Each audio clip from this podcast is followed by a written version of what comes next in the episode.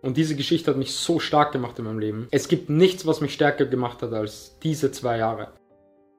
Ich habe lange überlegt, ob ich äh, dieses Video mache, beziehungsweise die Geschichte erzähle, die ich jetzt erzählen werde. Weil es etwas sehr Persönliches ist, weil es vielleicht höchstens zehn Menschen in meinem Leben wissen, wenn überhaupt. Das Ding ist aber, dass ich gesagt habe, dass ich meinen Weg erzählen möchte. Und das, was ich in dem Video sage, hat so einen extremen Einfluss auf mich gehabt. Einen, es hat mich so in meinem Leben geprägt, weil ohne diese Geschichte wäre ich heute äh, definitiv anders. Aus diesem Grund erzähle ich das und auch weil ich daraus so wichtige Dinge gelernt habe, die ich jedem Menschen da draußen mitgeben möchte. Dinge, die für mich zu den, zu den wichtigsten Werten und zur wichtigsten Einstellung überhaupt ähm, gehören. Ich habe in der letzten Folge aufgehört äh, bei meinem 16. Lebensjahr. Ich habe viel Blödsinn gemacht. Wie gesagt, dann war ich 16 und ich hatte so kurz äh, eine Freundin. Und an einem äh, Tag war die bei mir zu Hause und ich hatte ein Moped, so ein Gartschupfer hieß das. Und ähm, ich habe dieses Mädchen um 2, 3 Uhr in der Nacht dann nach Hause gebracht. Und ich habe, wir haben sehr abgelegen gewohnt. Also das war wirklich extrem abgelegen. Um diese Uhrzeit war da kein Mensch mehr draußen. Nichts, kein Autofahrt, da gar nichts. Das war eine lange Bundesstraße. Deswegen hatte ich auch ein Moped, weil da fahrt dreimal am Tag ein Bus. Und ich bringe dieses Mädchen nach Hause und fahre dann wieder zurück. Und es ist 2, 3 Uhr in der Nacht. Und ich fahre diese Bundesstraße und es ist weit und breit einfach kein Mensch, ja. Also kein Auto, kein Mensch, gar nichts. Und ich fahre und ein paar hundert Meter bevor man dann zu uns einbiegt, also zu unserer Siedlung, das ist so ein kleiner Berg, steht auf einmal so ein Lauf, also ein Auto am Straßenrand auf der Bundesstraße, aber nicht jetzt geparkt, sondern der Motor läuft, das Licht ist an. Und fahr und fahr und fahr und wirklich bevor ich an diesem Auto vorbeifahre, fahrt das Auto auf die Straße und bremst mich komplett ab. Und ich denke mir einfach nur, was geht jetzt ab? So, wir sind, das weit und breit niemand, es ist mitten in der Nacht und dieses Auto fängt mich da gerade ab. Dann fahrt das Auto und ich fahre halt hinter diesem Auto und dann kommen wir eben äh, langsam zu, zu meiner Siedlung, wo man dann einbiegt und ich, ich sitze auf diesem Moped und denke mir nur, bitte bieg jetzt nicht ein. Weil wenn du jetzt, wenn, wenn, also wenn der da jetzt reinfährt, dann passt hier, et, also dann, dann stimmt hier etwas äh, gar nicht. Und wir fahren und er biegt ein. Und ich denke mir nur so, fuck, was mache ich jetzt so? Und was hier jetzt passieren wird, niemand wird irgendetwas mitbekommen. Und er fährt, das ist so ein kleiner Tunnel, und er fährt da durch und fährt dann weiter. Und ich bleibe in diesem Tunnel kurz stehen, steh, sitze auf diesem Moped und denke mir nur so, was mache ich jetzt? Und dort, wo ich wohne, da fahren zwei Straßen. Also du fährst dann aus diesem Tunnel weiter und dann biegt sich das. Einmal kannst du rechts unten ähm, die Straße entlang fahren. Da gehst du dann zu Fuß die Stiegen rauf, dort wo wir wohnen. Oder du fährst hoch und gehst dann die Stiegen runter. Und ich bin von unten, unten steht immer mein Moped und von dort bin ich auch gekommen. Ich fahre dann vor und er wartet dort bei der Straße auf mich, also unten, wo man dann einbiegt. Weil er gewusst hat, hat da muss ich hin. Also ich werde das dann noch später klären. Das bedeutet, diese Person hat mich einfach da den ganzen Abend, Nacht alles beobachtet, dass ich da um 3 Uhr in der Nacht überhaupt wegfahre, von wo ich wegfahre, wo ich genau wohne, ähm, einfach alles. Und er steht da unten und wartet auf mich. Und in dem Moment, ähm, also du denkst auch nicht mehr nach. Es ist einfach absolut nur noch, du handelst einfach nur noch. Du hast einfach so ein Adrenalin und beginnst so eine Angst zu bekommen, dass du einfach nur noch machst und ich fetz, ich gas voll an, also mein Moped ist nicht 50 gegangen, sondern so 90, 100 km/h und ich fetz da hoch und ich schaue zurück und er schiebt, ich sehe nur, er schiebt zurück und fetzt mir diese Straße nach. Und also Leute, das ist, ich kann nicht in Worte fassen, wie das war. Also ich könnte es niemals in Worten erklären. Das ist wie der, wie der äh, wie im Film. Und ich wusste genau, er ist kurz hinter mir, ja, aber ich hatte einfach äh, auch Schwung. Ich bin ja, ich habe ja Anlauf gehabt. Er musste zurückschieben und nach. Und im Fahren drehe ich das Moped ab, dass das Licht aus ist. Ich stelle das Moped hin und verstecke mich hinterm Auto. Ich sitze hinter dem Auto, ich hatte zwei Helme und Handschuhe. Ich habe meine Freundin nach Hause gebracht. Ja, also voller, voll eingepackt. Ich sitze da, ich hatte eine Todesangst, die unfassbar war. Und ich sehe nur die Lichter, er fetzt hoch, bleibt direkt vor der Stufe, vor den Stiegen stehen, wo es äh, zu mir runtergeht. Er reißt die Tür auf, lässt den Motor laufen und sprintet diese Stiegen runter. Weil er dachte, dass ich runter äh, gelaufen bin, die Stiegen runter zu meinem Haus gelaufen bin. Und in dem Moment stehe ich auf und gehe nach hinten in den Garten von einem Nachbarn vom ersten Haus und verstecke mich dort hinter dem Gartentor und schaue einfach nur auf die Stufen. Und auf einmal sprintet er die Stufen wieder hoch, weil er gesehen hat, dass ich ähm, da unten nicht bin, steigt ins Auto und fährt nach hinten und das ist so eine Sackgasse, weil er dachte, okay, ich bin nicht die Stiegen runtergesprintet, ich bin da hinten. Und in dem Moment, wo er nach hinten fährt in die Sackgasse, wusste ich, okay, wenn ich eine Chance habe, dass ich jetzt irgendwie zu mir laufen kann, dann ist das jetzt. Weil er sucht mich gerade 100 Meter weiter oder 50 Meter weiter in dieser Sackgasse. Und in dem Moment, ich sprint, ich renne den Hügel bei meinem Nachbarn im Garten runter, will über dieses Gartentor und ich hatte Helme, Handschuhe, ich bin da fast nicht drüber gekommen. Ich hatte, du zitterst ja komplett, du hast ja wirklich Todesangst. Und ich komme da irgendwie drüber, sprinte die Stiegen runter, zweite, dritte, vierte Stiege, stehe vor der Tür und ich bekomme diesen Schlüssel nicht rein. Ich habe gezittert, das kann man sich gar nicht vorstellen.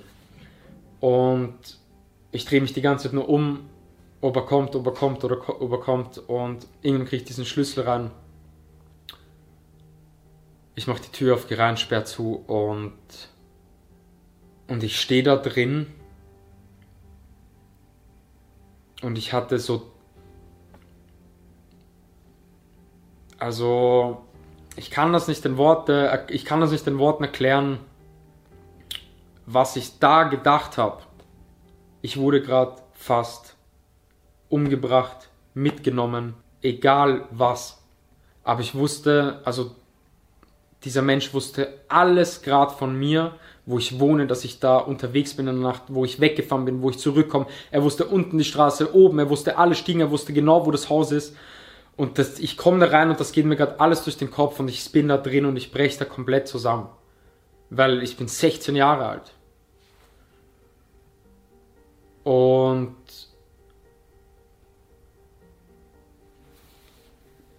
ich hatte einfach den schlimmsten Schock und ich habe auch nicht die Polizei gerufen. Ich habe das, ich habe meine Eltern, also meine Mama nicht geweckt. Ich habe nichts gemacht, mein Bruder nicht geweckt. Ich hatte einfach nur einen Schock. Ich bin in mein Zimmer gegangen und ich war die ganze Nacht, also ich konnte natürlich keine Sekunde schlafen. Und dann am nächsten Tag gehe ich zu meinem Bruder ins Zimmer, also gleich nebenan.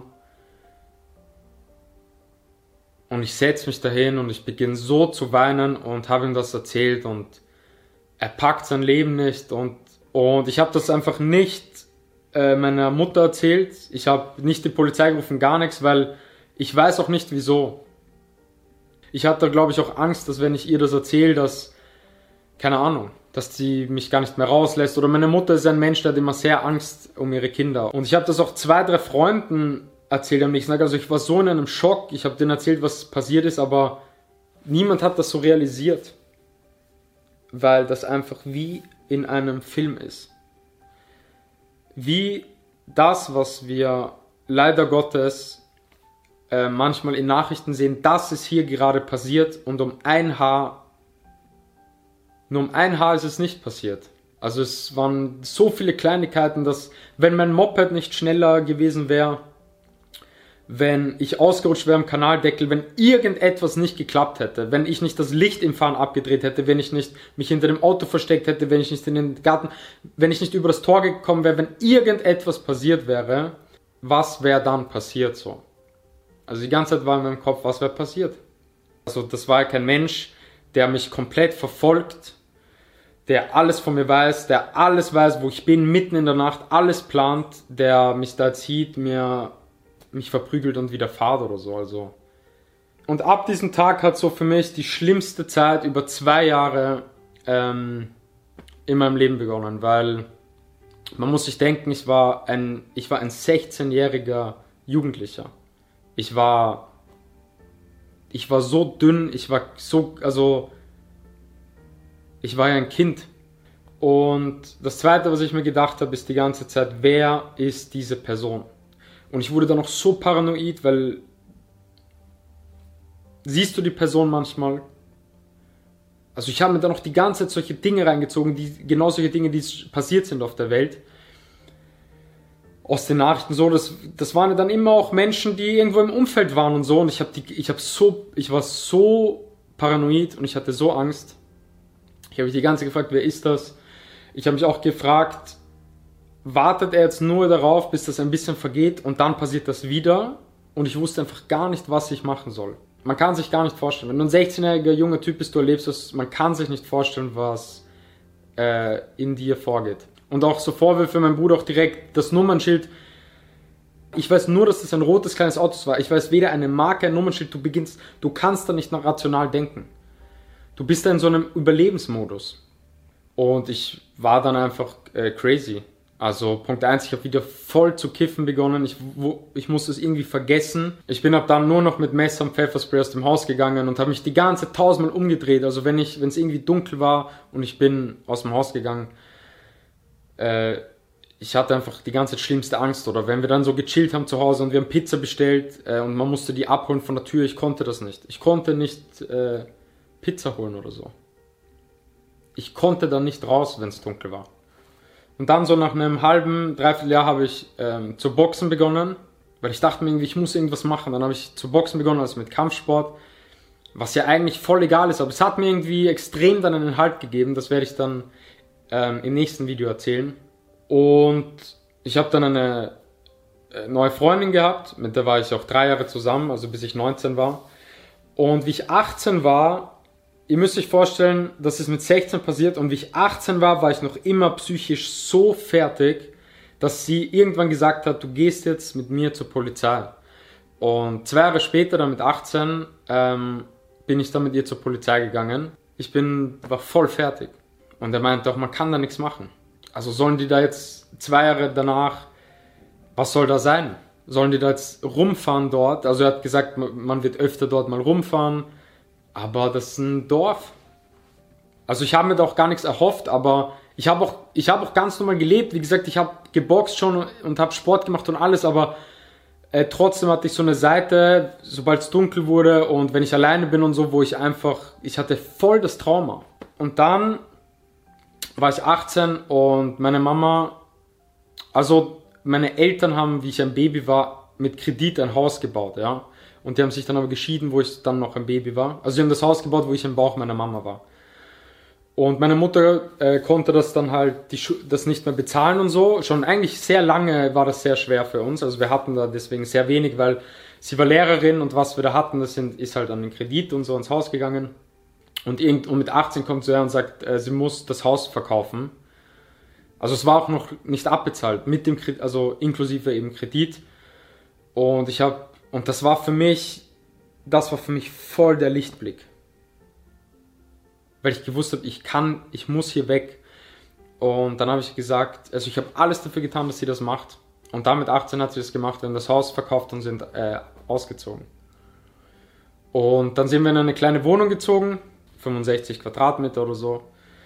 Und dort habe ich dann begonnen, und, und das war für mich das war für mich einfach die Lösung, weil ich dann dort weg war. Das war das Einzige, wie ich das irgendwie verarbeiten kann, ist, dass ich dort weg bin. Und als wir in der neuen Wohnung waren, habe ich dann begonnen, mich einfach selbst zu therapieren. Das bedeutet, ich bin, wie es dunkel war, einfach rausgegangen. Und, am, und ich habe mich so einfach extrem therapiert. Ich bin am Anfang rausgegangen, kurz spazieren, ja, und ich habe mich da die ganze Zeit nur umgedreht. Also wenn es dunkel ist und ich war draußen, ich habe mich nur umgedreht, umgedreht, weil ich extreme, ein extremes Trauma hatte.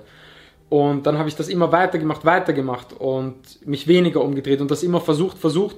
Und irgendwann nach einer gewissen Zeit äh, konnte ich, bin ich dann wirklich in der, dann bin ich am Abend, also fast in der Nacht, alleine im Wald, im Dunkeln spazieren gegangen und habe so gelernt, keine Angst mehr zu haben ich habe durch diese Geschichte extrem daran gearbeitet, dass ich stark werde. Ich habe Kampfsport gemacht, ich bin Boxen gegangen. Da war das genau dasselbe. Ich bin da, ich werde das in der nächsten Folge erzählen. Ich bin da mit 16 in irgendeinen äh, Club in Wien gegangen. Ich musste einfach stark werden für mich. So, ich habe Kampfsport gemacht, ich habe geboxt, ich bin am Abend im Dunkeln rausgegangen, habe mich einfach selbst therapiert und bin stark geworden, stark geworden, stark geworden. Mich konnte für mich persönlich, mich konnte dann nichts mehr unterkriegen. Ich bin wirklich da gestanden und habe gesagt, komm, Ich bin ready. Egal wo du jetzt bist, also so krank das jetzt klingt, aber das ist so. Ich habe mir das selbst, ich bin draußen rumgegangen und habe das gesagt. Egal wo du jetzt bist, ich bin bereit so. Mich kann nichts mehr, niemand da draußen kann mich unterkriegen so. Und diese Geschichte hat mich so stark gemacht in meinem Leben. Es gibt nichts, was mich stärker gemacht hat als diese zwei Jahre. Und wieso ich das auch hier, wenn ich meinen Weg erzähle, erzählen muss, ist, weil mir das in meinem Leben extrem viel gelernt hat. Punkt eins: durch diese Story, durch diese zwei Jahre, ich weiß, was ich schon geschafft habe. So, ich habe das geschafft, ich habe das alleine geschafft, ich habe das ohne Hilfe geschafft, ich habe das, ich bin als als Kind habe ich das irgendwie geschafft zu machen. Wenn ich das als 16-jähriger Typ zwei Jahre lang gemacht habe, alleine, was soll mich unterkriegen? Also ich hoffe, äh, dass niemals etwas passiert, was mich äh, kaputt macht, aber irgendwie familiäre Schicksale oder alles Mögliche, aber so, es hat mich extrem stark gemacht. Weil ich weiß, egal was passiert, ich habe schon was ganz anderes geschafft. Das war für meinen Charakter, für meine Einstellung, für meine Stärke, ähm, dass die, die Einfluss, also das hatte so einen Einfluss in meinem Leben und deswegen, das ist auch der einzige Grund, wieso dass ich das hier erzähle, weil es zu meinem Weg und zu meiner Person extrem dazugehört. Das zweite, was ich daraus gelernt habe, was eigentlich das erste ist, ich bin einfach wirklich ein Kämpfer geworden. Also ich gebe nicht auf. Ich kann nicht aufgeben. Ich kann nicht aufgeben. Das habe ich daraus auch extrem gelernt. Und das dritte ist, ich bin, ich bin so dankbar für alles im Leben, weil ich weiß, dass ich eigentlich vielleicht ab meinem 16. Lebensjahr gar nicht mehr, wenn irgendetwas nicht so funktioniert hätte, vielleicht ich wäre gar nicht mehr hier. Das hat mich so dankbar gemacht. Und das muss jeder da draußen verstehen. Es kann alles passieren. Nicht, dass jetzt sowas passiert, es kann alles passieren. Wir können einen Autounfall haben und weg sein. Es, es heißt nicht, dass wir alt werden. Das ist unser Wunsch, dass wir alt werden. Aber es kann alles passieren. Man weiß nie, wann das zu Ende ist. Es können tausend Dinge passieren. Deswegen musst du extrem im Moment leben, den Moment genießen, dein Leben leben, auch nicht die ganze Zeit warten und zögern. Geben sich die Sachen immer für später auf und später auf und später auf und zögern und warten, aber du weißt gar nicht, ob es ein später gibt. Also ich wünsche, ich hoffe für jeden, dass es, dass wir so lange wie leben wie möglich, aber man kann das gar nicht wissen. Es kann so viel passieren und deswegen musst du den Moment leben und du musst jetzt leben und du musst dankbar sein, was du hast und du musst dankbar sein, dass du überhaupt, dass du überhaupt hier bist. Wir machen uns um so viel Scheiße Gedanken, wir machen uns um so viel kleine Dinge Gedanken, die absolut unwichtig sind.